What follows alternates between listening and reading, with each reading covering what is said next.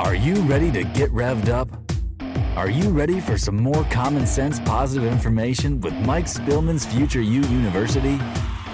Strap yourself in and let's get started. Here's your host, Mike Spillman.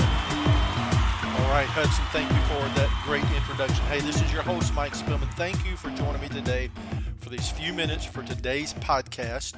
As always, I want to encourage you to go to the website futureyouuniversity.com. That's future you, future Y O U university.com because we're talking about doing things to improve their future you. There, you'll be taken to my Facebook page. That's where you can keep up with all of my blog articles as I post them, uh, my podcast, like the one I'm doing today. Now, with this particular podcast, I've already posted my blog article that goes along with this podcast. I don't follow a script, so be sure and check it out. Get some different insights, some different uh, material that goes along in that blog article as opposed to this podcast. But again, thank you for joining me. Listen, here's one main thing I want to emphasize to you you're not here by accident, you're listening to this for a reason. I don't know what it is. You may not even know what it is, but guess what? We don't even have to. I don't even know when you're listening to this. I'm recording this uh, in the middle to late part of August of 2022. You may be listening to this 20, 30 years down the line. It does not matter. The fact that you're here tells me that you're here for a reason. God knows. God, thank you for the opportunity that I have today to share these thoughts with whoever's listening. Thank you for using me, and I pray, Father, that you will use me today to get that message across. Whatever it is this person needs to hear, Father, that they will have their ears open, that they will hear, but then they will also put into action the things that they hear in order to impact their lives. Thank you for all that you've done, all that you continue to do. Through the power and the name of your Son, Jesus Christ, I pray. Amen. So, again, thank you for joining me today. So, I'm going to be starting a, what I'd say, a mini series today for probably three podcasts that I'll be doing. It's just talking about living a full life. And so today, this one is entitled Live Full and Die Empty. if you go to my blog, probably a picture you may have seen before somebody that had tattooed on their arm, it was going to be no regrets, but what it came out was no regrets. Regrets was misspelled. So no regrets. I wonder if they regretted that. okay. So, as I talk about the blog article, it was a good idea, but it was poor execution. Can you imagine how that person felt once they sobered up or whatever? Maybe not, but just when they got done and they looked and they see this with a permanent tattoo? And again, I could do a whole series of podcasts and articles of the thoughts of making sure that you don't make poor, you know, you don't mix poor execution with a good idea. But again, that's not what this particular podcast is about as I use this as an example, again, don't take it too literally, but just still think about it. Here's the one thing about living life with no regrets. Again, what was supposed to be spelled out on that tattoo. Sometimes you're the one that screws up, and sometimes somebody else does something that screws things up for you. So, what's going to happen then? My guess is, I don't know, my guess is this person with this tattoo, my guess is it did not stop them from getting another tattoo.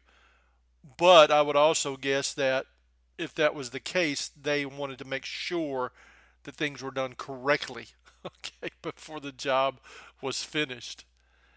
I have seen a commercial on TV a few times. It is for an insurance company, and actually, I'm, I don't like the commercial much at all because I think it's a bit misleading. But there is something that is said on the commercial that I can take and I can use because I think it's powerful what it says. This may not be an exact quote, but basically what it says is don't regret what you didn't do yesterday.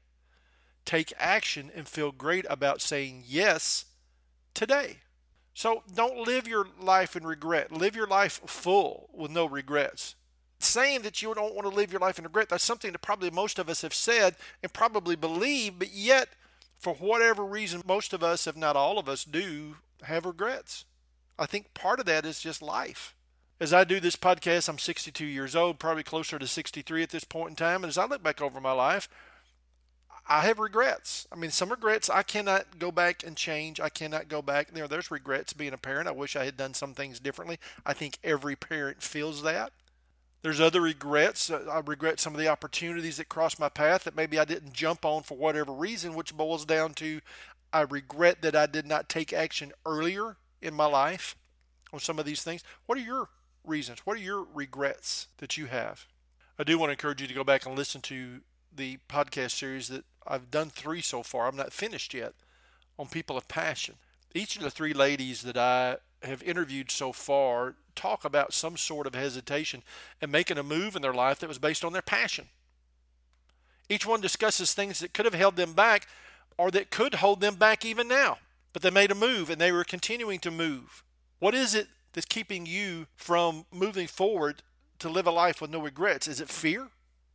That's a big part of it, right? I mean, what if I screw things up? What if my, my friends, what if my family, what if my spouse, you know, what if they think I'm crazy for doing this? And what if they continually tell me I shouldn't do it? What if they continually, just with their negative attitude, keep coming at me with that? Those are real fears. Here's another one that's based on fear, but it's actually in a way that most of us won't admit.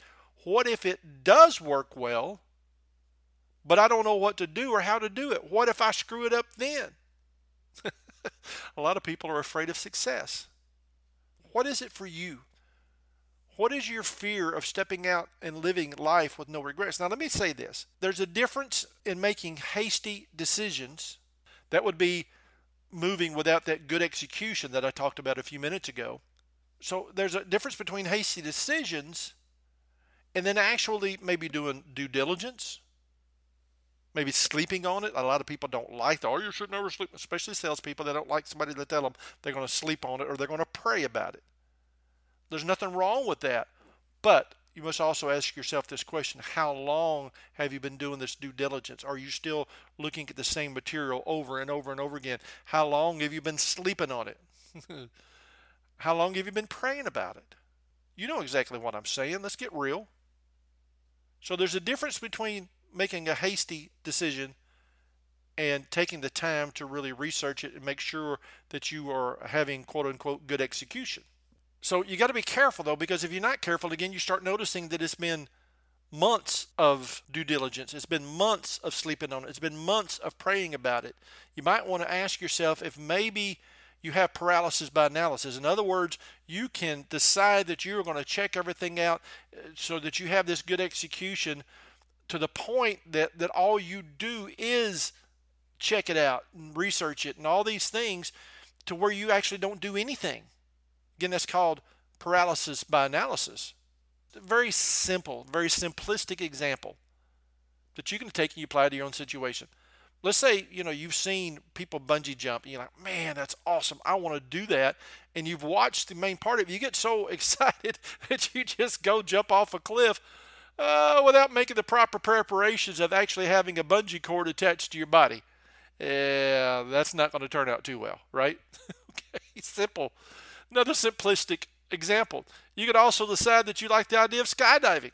Maybe you're in the plane with some friends and they're skydiving and they've prepared, they've practiced, they've got somebody doing it with them tandem, and you see them do that, and you've watched before on TV or you've seen people do it, and you get so excited that you just jump out of the airplane only to realize a little too late that maybe you should have made sure that you actually had a parachute